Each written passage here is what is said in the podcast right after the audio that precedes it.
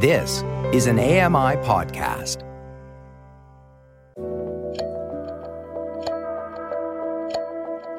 Welcome to Voices of the Walrus on AMI Audio, where professional readers give voice to articles from Canada's best general interest magazine. I'm your host, Roger Ashby. Bibliotherapy is premised on the idea that books can be healing tools. Why some therapists are offering this novel course of pandemic treatment. Norma Wick reads Textual Healing by Katria Bolger. Katria Bolger is a journalist whose work has appeared in Future of Good, the Globe and Mail, and the Montreal Gazette.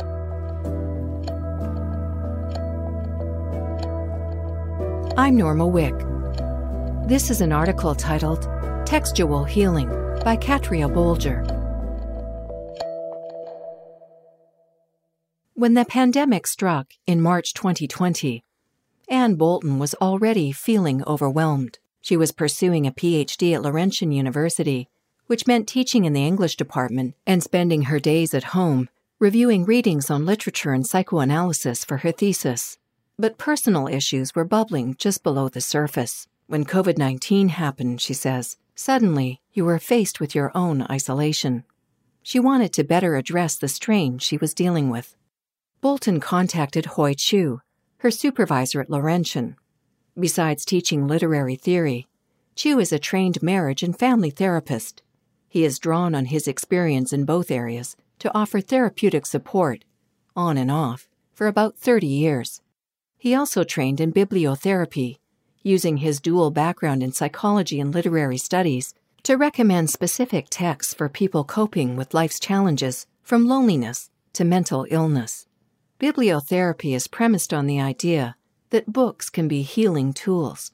It can occur in individual or group settings, though the main distinction is between clinical bibliotherapy, where texts, including fiction and nonfiction, are recommended by a clinical therapist, and non clinical bibliotherapy, as practiced by a facilitator, such as a librarian. Though not a standalone clinical practice in Canada, clinical bibliotherapy is a method used by professionals who already have certification in counseling, therapy, and clinical therapy and want to help patients seeking an additional outlet. Non clinical bibliotherapy can't replace professional help for patients with mental illnesses. Instead, it is often used in conjunction with other forms of clinical therapy. Cheu, based in Sudbury, Ontario, first learned of bibliotherapy during his undergraduate degree when he came across English professor Joseph Gold's Read for Your Life, which outlines the benefits of bibliotherapy. In fact, the British born Gold is widely credited with bringing bibliotherapy to Canada. Cheu began working under Gold during his master's at the University of Waterloo and later wrote his PhD thesis on James Joyce and the art of Zen, applying principles of Buddhism to his analysis of the Irish writer's works. He eventually became Gold's assistant, joining him in sessions with clients in his private practice. Books, Cheu says, provide a safely cocooned space inside which people can unearth painful and sometimes repressed feelings. When Cheu and Bolton logged on to their first virtual session, Cheu started taking notes on Bolton's needs. What literary character do you most identify with? he asked her. She responded with Anna Karenina, she related to the Leo Tolstoy heroine's strength of spirit. Like the Russian socialite, Bolton was comfortable asking for what she wanted, even when she had repeatedly been discouraged by those around her. From this first session, Cheu started to build out her reading list. There was Kaye Gibbons's Ellen Foster, a novel about a young heroine's tumultuous childhood in the American South.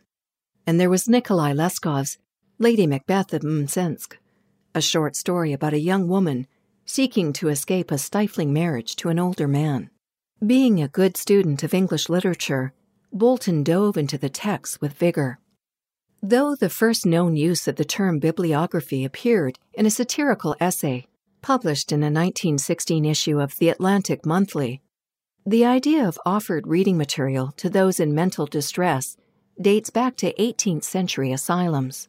By the early 20th century, Librarians in U.S. hospitals were even considered therapists. American military libraries also prescribed books to soldiers suffering from trauma after the First World War. These programs were eventually expanded to other hospitals and libraries. The growing interest in the field of psychotherapy in the 1930s led to research on bibliotherapy.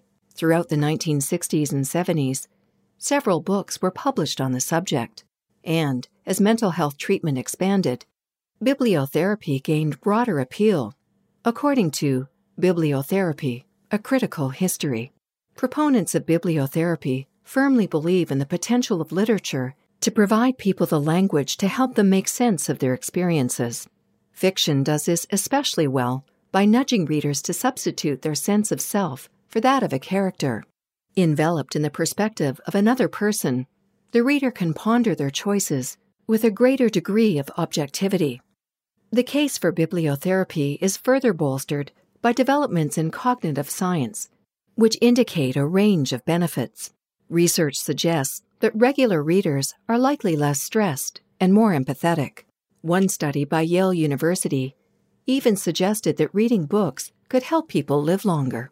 Critics of bibliotherapy, on the other hand, say that fiction falls short as a method for dealing with real life challenges and that the practice assumes its patients have access to education and an understanding of the way metaphor and literary motifs work.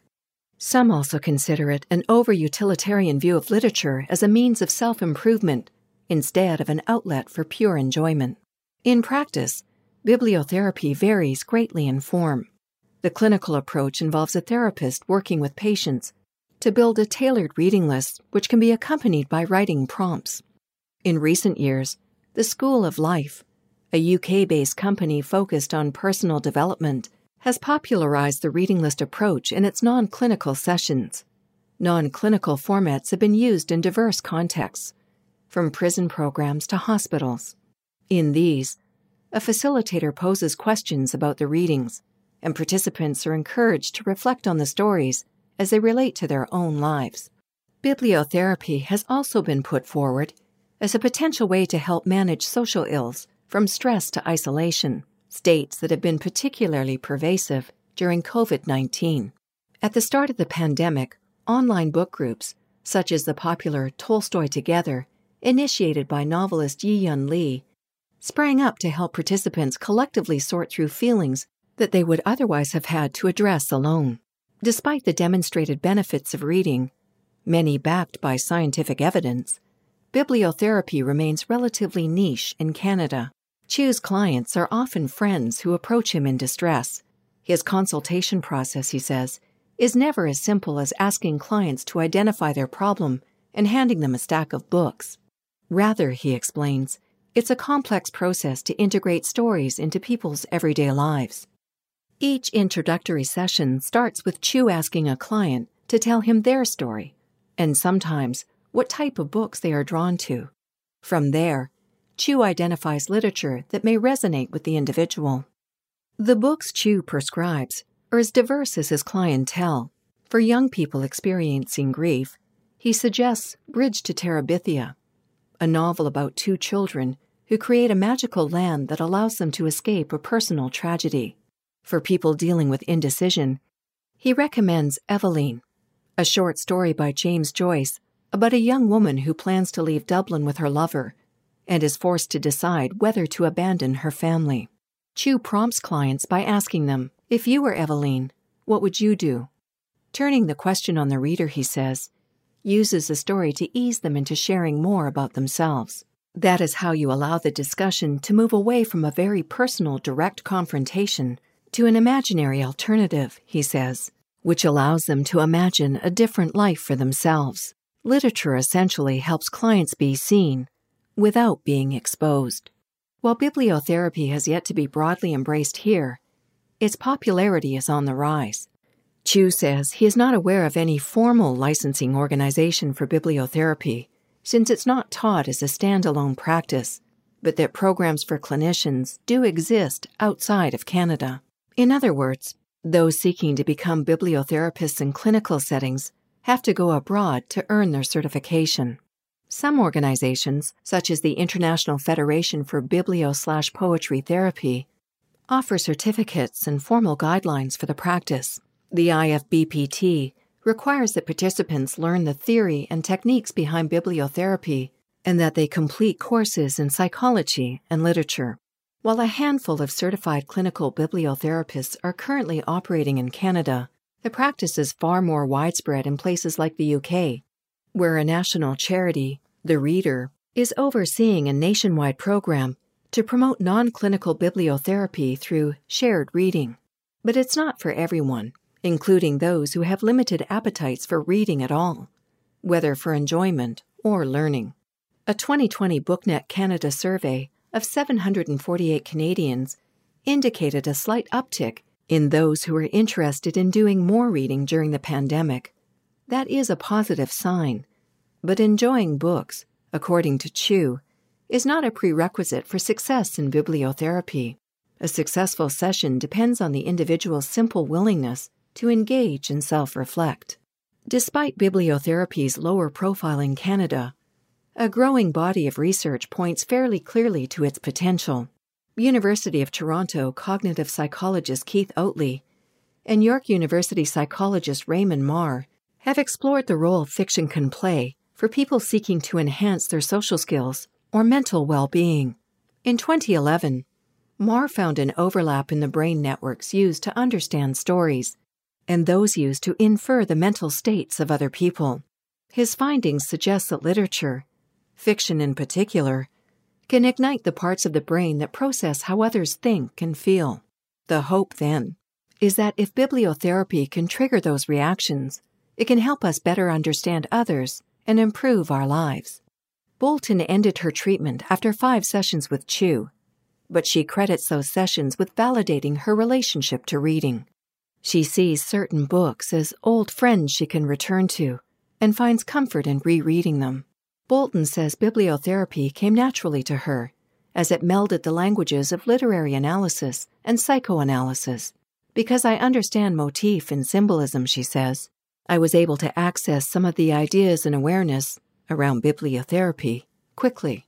Her sessions led her to share observations about stories that felt adjacent to her, only to realize how entangled they were with her own reality. As she started reading and talking to Cheu, she also found that the stories illuminated clear parallels in her life. However, the reading was only part of the process. She describes it as starting points for conversations, prompts that led her to ponder new perspectives. She has recommended bibliotherapy to several people since her sessions with Cheu. I liked it better than traditional therapy, she says. Ultimately, it provided a path to confront her issues. In regular therapy, you're looking at yourself. It can be really hard. It's too vulnerable. It's too naked. Whereas, when relying on literature, it's a gentler way of processing the more painful things. That was an article titled Textual Healing by Katria Bolger. I'm Norma Wick. You've been listening to Voices of the Walrus on AMI Audio, produced by Don Dickinson, audio engineering by Sam Robinson and Bill Shackleton. The manager of AMI Audio is Andy Frank, and I'm your host, Roger Ashby. If you enjoyed this podcast, please consider giving us a rating and review, and subscribe for more.